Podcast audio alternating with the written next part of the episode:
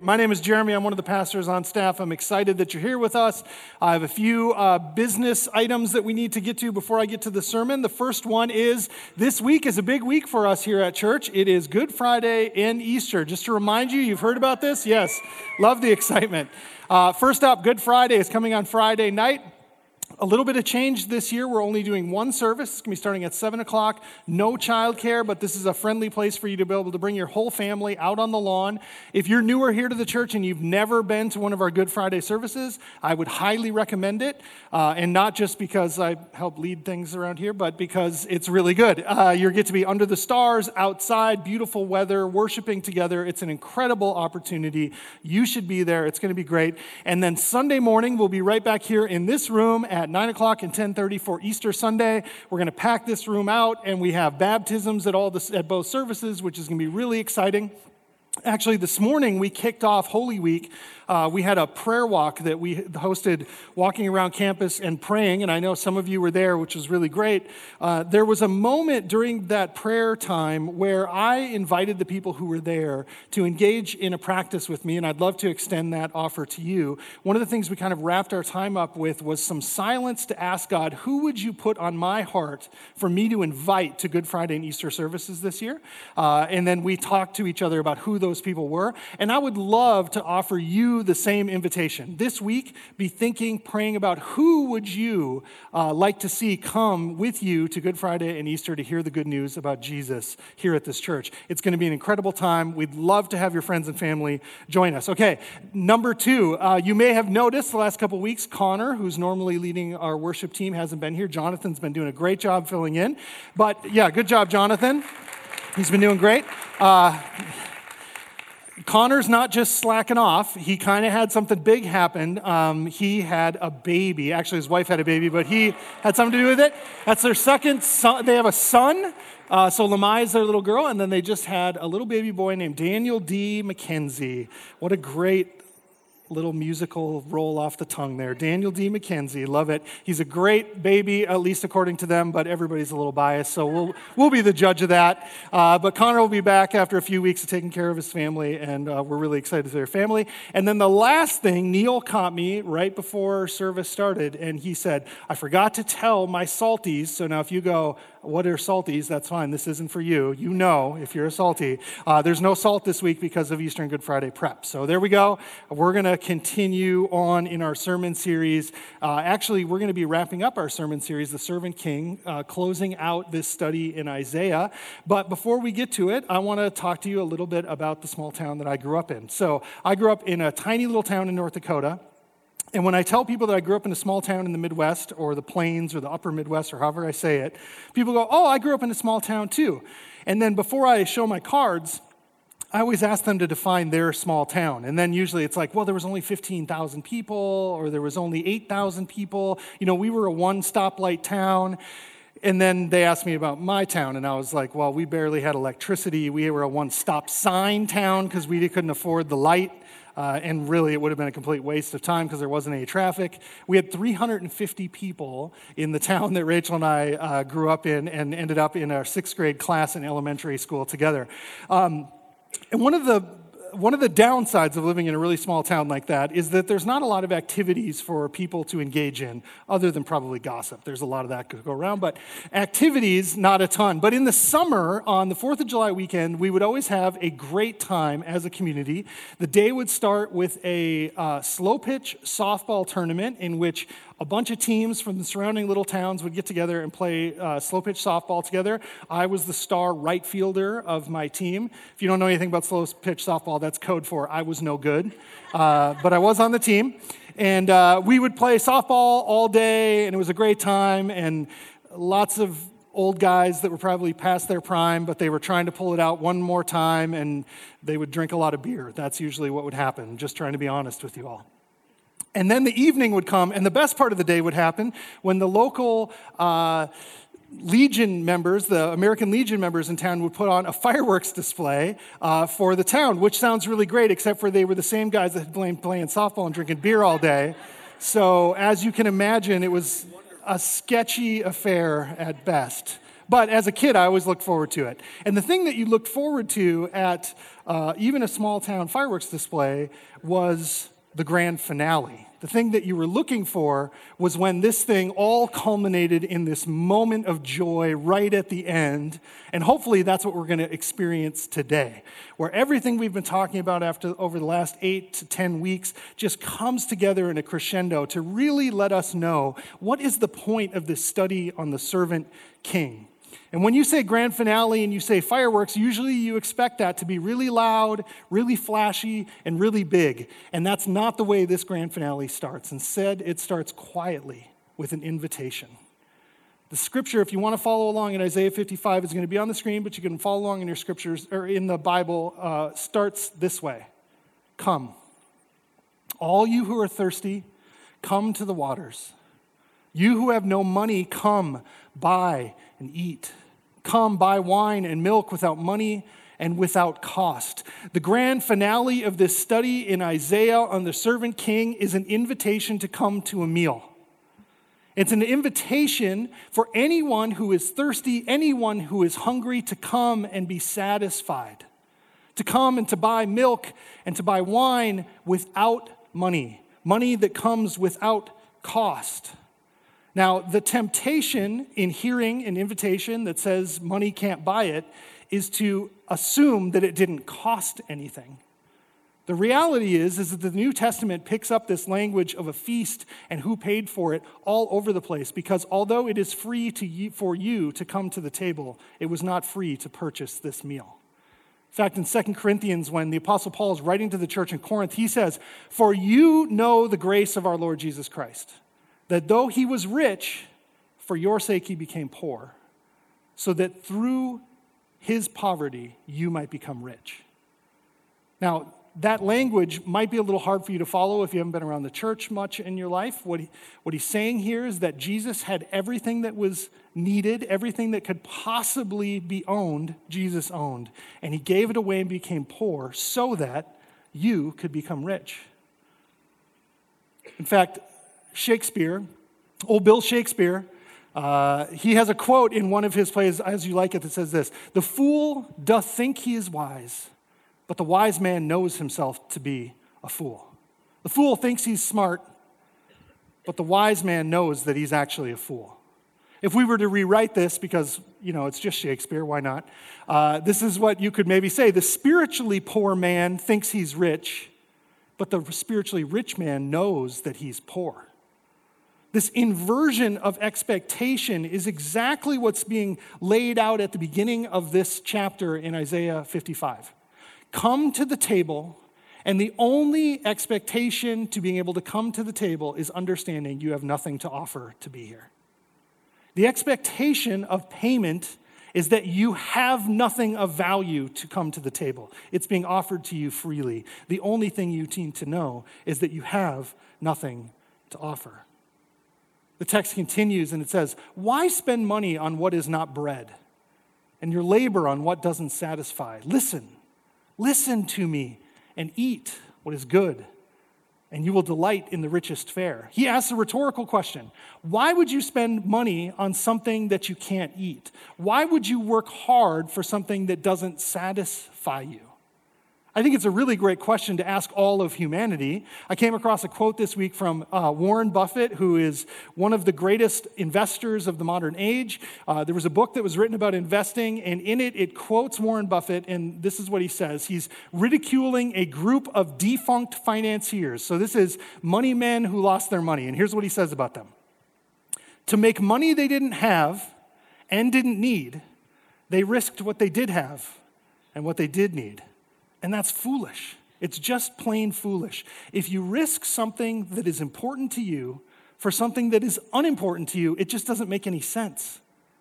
I love this quote because I think it really gets to the heart of the matter in this issue. What Warren Buffett is saying about these rich men is that they leveraged the very thing that they needed to survive in order to get more that they didn't even need. They were investing and risking their lives. They were giving everything that they had to a goal that amounted to nothing. They risked everything that they had to gain something that had no importance. What kind of sense does that make? He says it doesn't make any sense. In fact, it's foolish. And what God says to Israel is, why in the world would you spend money on something that doesn't actually fill you up? Why would you give your labor, your heart, your efforts, your cares, your anxiety, your fears to something that will never pay off in the end? It's a great question. And then he says, here's what you need to do to avoid that. Listen and listen good. Listen to me. Because I'll give you something to eat that will be good, and you will have the richest of fare.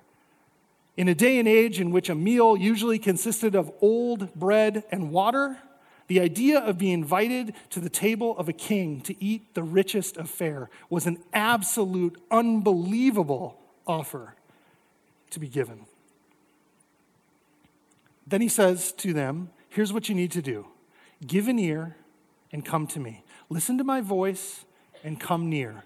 Why? So that you may live. I love that he sets this expectation that seems very pedestrian and low. Come and get bread, come and get something to drink. And then he says, if you listen, you're actually going to live. This is a life or death situation. This is about starvation. This is about dehydration. This is not just about a nice meal. This is about survival. This is about living. And he says, if you do this, if you listen to him, if you come near, what he's going to give you is the same thing that he gave to David, King David, an everlasting covenant. Now, if you're not uh, an ancient Israelite or if you haven't been around church for very long, uh, David doesn't seem like that significant of a character, but you have to remember this is the hero and the founder of them as a nation. When they look back wistfully for the good old days when we were somebody, when we had something to offer to the world, King David was sitting on the throne. And what they understood is that King David represented to the rest of the world the kind of king that they would want to be under. The kind of king that could really get things done and get respect in the world. And God says, if you listen to me, I'm going to make the same promise I made to David to you. I'm going to make that same promise to you. And then he says, here's what David did with that promise. The gift that I gave him, here's what David did with it, because there was a responsibility that came with it. I've made him a witness to the people, a ruler and commander of the peoples. Now, it might seem odd to say that what you're going to get is kingship, because kingship, according to this, comes with rule and command, and we are autonomous, freedom loving people. But the gift that David was to the Israelites is that he was a witness to the people of what it looked like to be a person after God's own heart and to live under his rule and reign. And he commanded and ruled the Israelite people in that way. That was a gift and it was a blessing and it became a witness to the people of what faithfulness looked at, looked like. And what God is saying to Israel in this moment in exile is that if you listen to my voice, if you come to my table, if you turn to me in repentance and faith, you will summon the nations of the world to you. People you don't even know. Nations you don't know will come running. Why? Because the Lord, your God, the Holy One of Israel, has endowed you with splendor. What he says is that our faith creates in us the kind of experience, the kind of people, the kind of community that will be a witness to our neighbors, that will be a witness to our world, and it will draw people like moths to a flame. They will come not because we're so great, but because our God has given us splendor, His splendor, He's bestowed upon us. This is incredibly good news. I, thank you. uh, when, I, when I moved to Arizona 23 years ago, Rachel and I spent really an uncomfortable amount of time avoiding the Grand Canyon. When you move to Arizona, you know, one of the things that you have to do is go visit the Grand Canyon. And something in me as a person said, because you say that I have to, I will not. Uh, because after all, what is the Grand Canyon? It's a big ditch, it's a hole in the ground, big whoop. I've, you've seen one canyon, you've seen them all. Uh, and then I eventually was broken down and was like, okay, fine, I'll go look at the Grand Canyon. And we pulled up to the edge and we walked up to the side of it, and I stood there with my mouth agape. I could not believe what I was seeing. And there's a quote that I came across that I think summarizes it well. There will never be a photograph of the Grand Canyon that can adequately describe its depth, its breadth, and its true beauty. Now, you might be sitting in the room today and you're hearing me talk about what it looks like to be part of God's community, what it looks like to be bestowed with his beauty and his blessing, what it looks like to be the faithful people. And I'm telling you right now, there is a massive amount of difference between hearing it described and experiencing, experiencing it when you've come to faith in the community of God's people.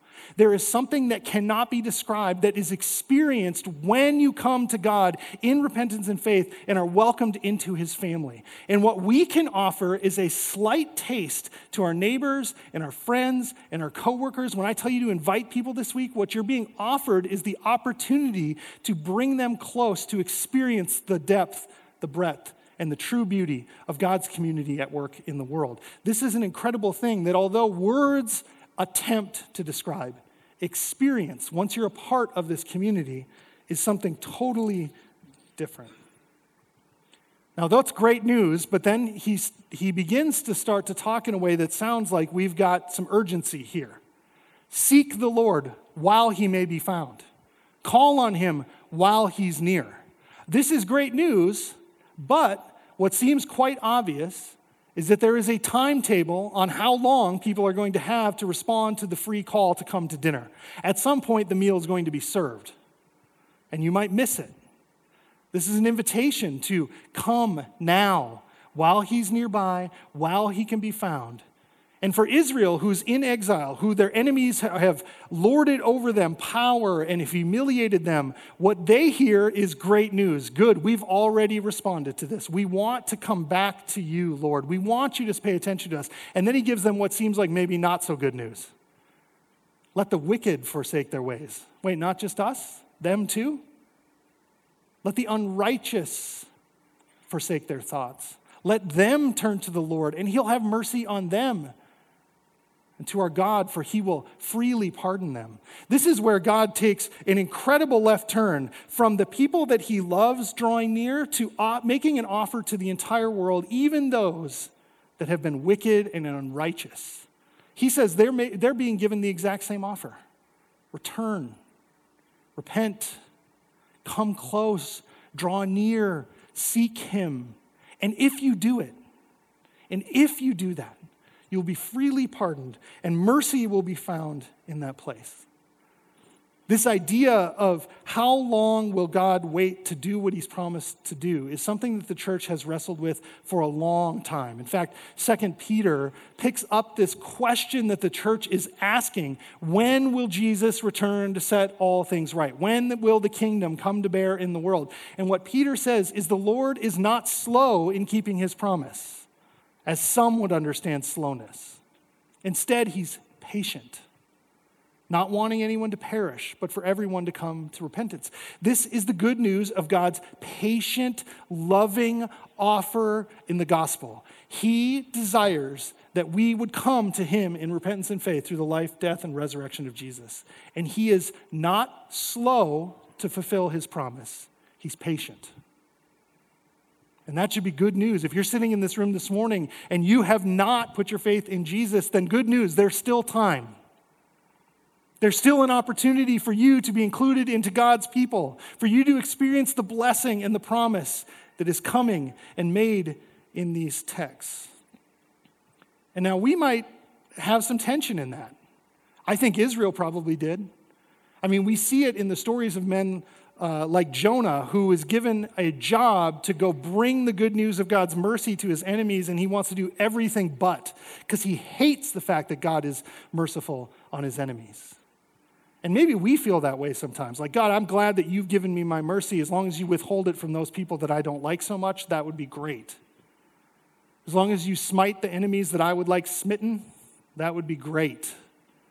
The problem is that's not the way God works, and He knows that we're thinking it because He continues and He says this My thoughts are not your thoughts, and neither are your ways my ways, declare the Lord.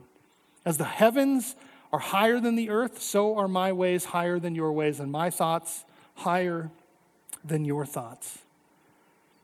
I think God understands the human condition in an absolutely acute way. And He understands that what we want to do is to give attributes of what God can do and will do and should do to ourselves. In fact, what we like to do is we like to create gods that I'd like to call familiar gods. These gods don't actually look anything like the real God, but they seem familiar to us. In fact, they sound like us, actually.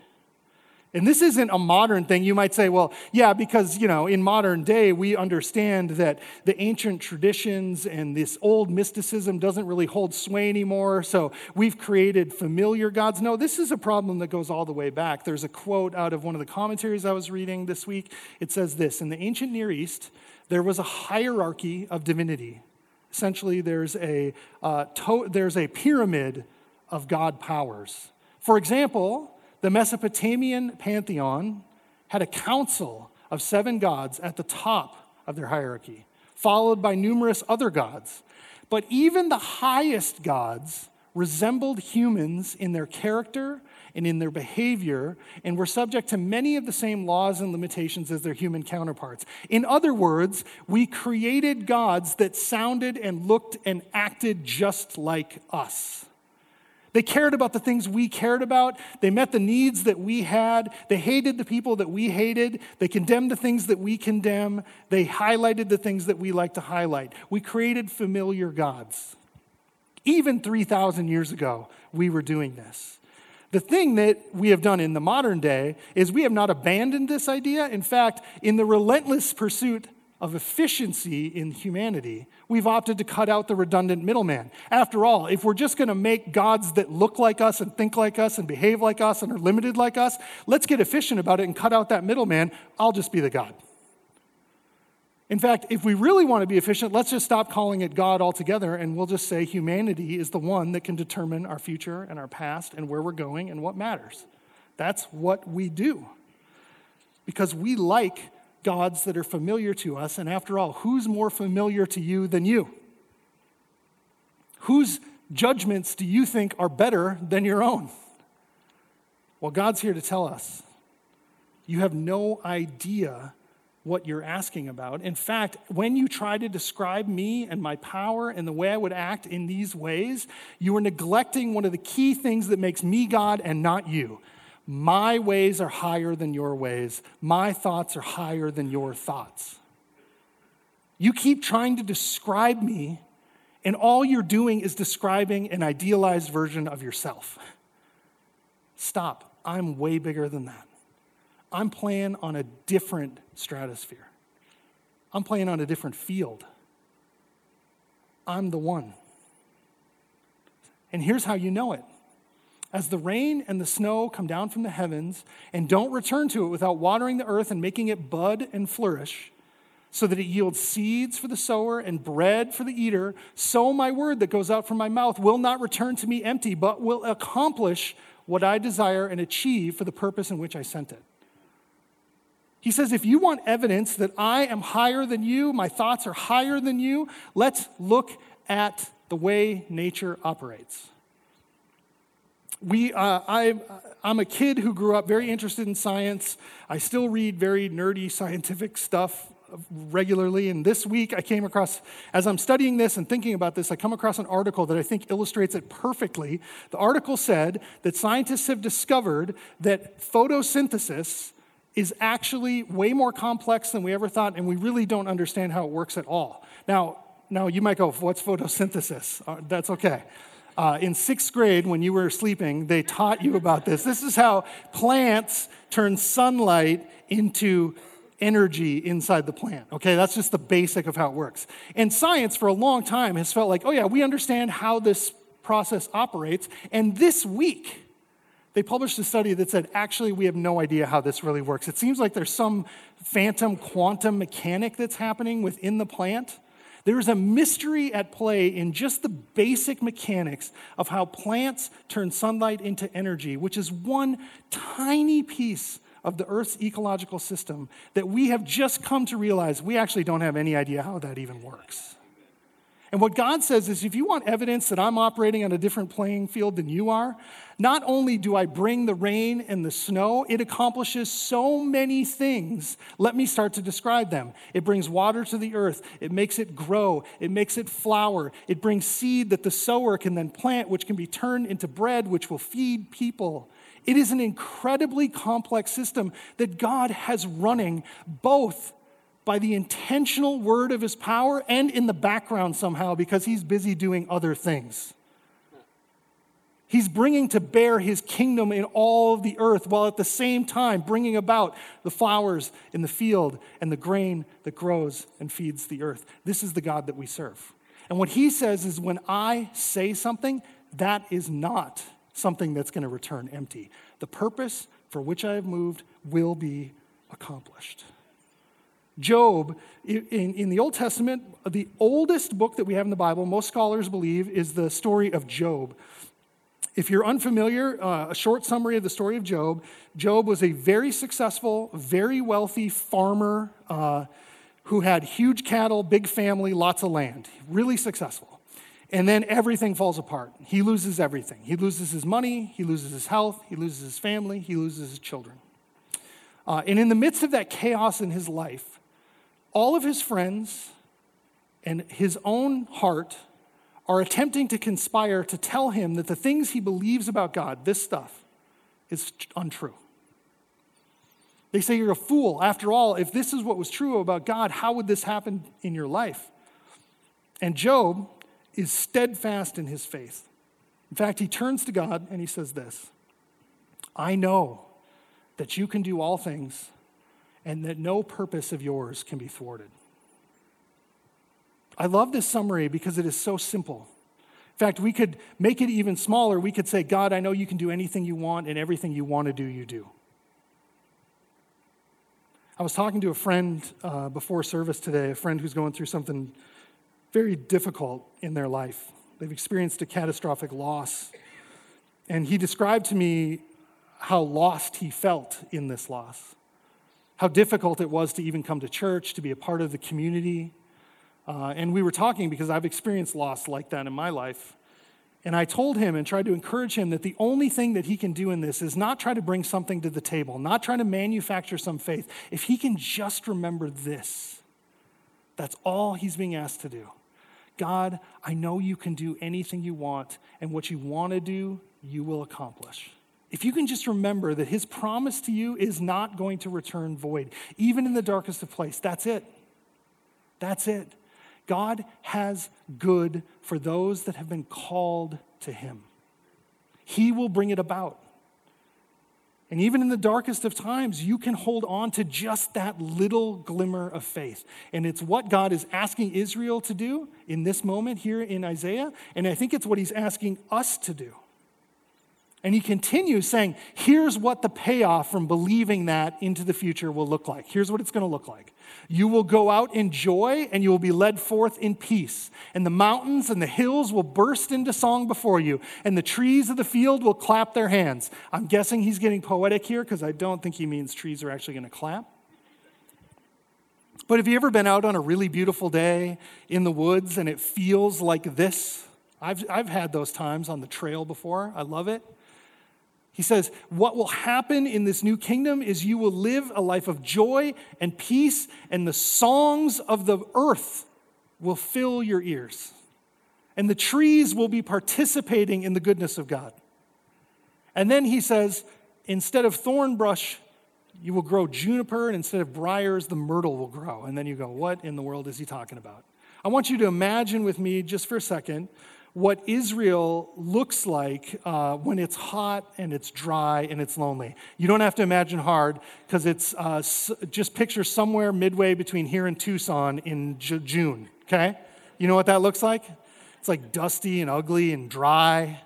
There's barely anything growing, and what's still there, you wonder how it's even survived.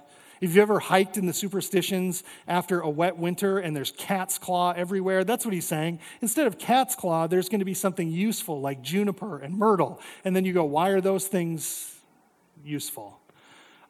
I don't have evidence of this, but this is what I suspect. What Isaiah is, now you have to remember, Israel is in exile in Babylon during this time. And so when he begins to talk this way, I suspect that what he's drawing to attention is one of the ancient seven wonders of the world, the Hanging Gardens of Babylon. Uh, reportedly, the Babylonian capital and, and really under King Nebuchadnezzar had this incredible garden structure that was there in the capital city. They had terraced and built amazing. Now, that's not an actual photo. It might shock you. That's not a photo of the actual hanging garden. That's a painting from, I think, the 19th century. They had started some archaeological digging in Babylon, and uh, somebody came up with this image of what it looked like. So when you hear hanging gardens, you can picture these like kind of Greek esque, Roman esque towers and multiple levels that are all perfectly manicured and are growing beautiful. Here's the reality of what something like the Hanging Gardens of Babylon illustrate power, control, leisure, and my whim is the thing that will be carried out. If you're King Nebuchadnezzar, what you can't do is build something like this in the midst of chaos and war. For instance, if I was go, to go to the president of Ukraine right now and say, hey, I know things are a little chaotic for you, but could you get started on a beautiful hanging garden? He'd say, what are you kidding? Like, we're just trying to survive. If I build something like this, it's going to get blown up tomorrow. No. What Nebuchadnezzar is demonstrating in the capital in Babylon is that he has absolute control and power over his environment and no one can threaten it. And because that is true, look what I can build this four square mile beautiful garden. Isn't it great? And it is. Interesting side note the Hanging Gardens of Babylon are the only one of the ancient seven wonders of the world that we actually don't know where they were. All of the rest of them, you can go and see them. And yet, here, this garden that is known in legend as being so incredible and so beautiful and so powerful has been lost to history. And God says, when my kingdom comes, I'm going to make that hanging garden everywhere on the earth. And what you're going to see is the juniper flowering, and you're going to see the myrtle flowering. So I'm doing research because this is what I do. And I go, Well, what is a myrtle? I don't even know. That sounds like an old lady's name. I don't know. Myrtle? What is a myrtle? Well, apparently it's a flowering plant in the Middle East. And I'm so then, of course, that starts me down the journey of reading about myrtle. This is my curse that I carry for you. Um, and I come across this article entitled Myrtle The Provenance and Meaning of the Plant by one Julia Blakely. She wrote an in depth article on myrtle. And here's what she says I couldn't believe it. In Judaism, myrtle is known as Hadassah, one of the four sacred plants of the Feast of Tabernacles, because the righteous are compared to myrtle. As myrtle spreads fragrance in the world, so did she spread good works. Myrtle represents the community thought of as a symbol of peace, of Eden, and of marriage. Now, if you were here last week, I ended our, our time together last week talking about orange blossom smells in the neighborhood during the springtime. And I said that my wife talked about it being the fragrance of the kingdom. And then this week, I read this text about myrtle and I look up this goofy article about myrtle, and it talks about how myrtle represented in Judaism this idea of the fragrance of God's community bringing love, bringing good works, peace, a picture of the Garden of Eden to the entire world. And I ran downstairs and I was like, Rach, you'll never guess what I found. She wasn't quite as excited as I was, but here's what we're talking about. If you've been out uh, driving in the desert in the last week. Anybody been out and got themselves some social media juice this week? Got some good pictures of all those flowers? Anyone? Nobody? Okay, well, might I recommend it? You should get out there and get some. Uh, get a picture of you posing in the flowers and post it on whatever you use to post stuff. Because here's what we have right now it's a rare desert super bloom. And what is a desert super bloom? Well, there are very specific conditions that have to happen, and we're experiencing them right now, and they don't happen that often. There's a few things that go into it. The first one is we have to have an unusually wet winter. Check. We also have to have rain deep into what would be normal springtime. Check. Also, what really helps is if on a dime, after that rain, suddenly it warms up and gets very sunny. Check. And what you have is this miraculous happenstance where the desert, which looks dead and lonely, comes to life. There are flowers everywhere, places you didn't even know flowers existed. Things that you would have called weeds and ripped out of the ground suddenly look like, can I cultivate that in my backyard? That is a beautiful plant. We just went for a bike ride yesterday along a wash out in Queen Creek, and there was flowers everywhere.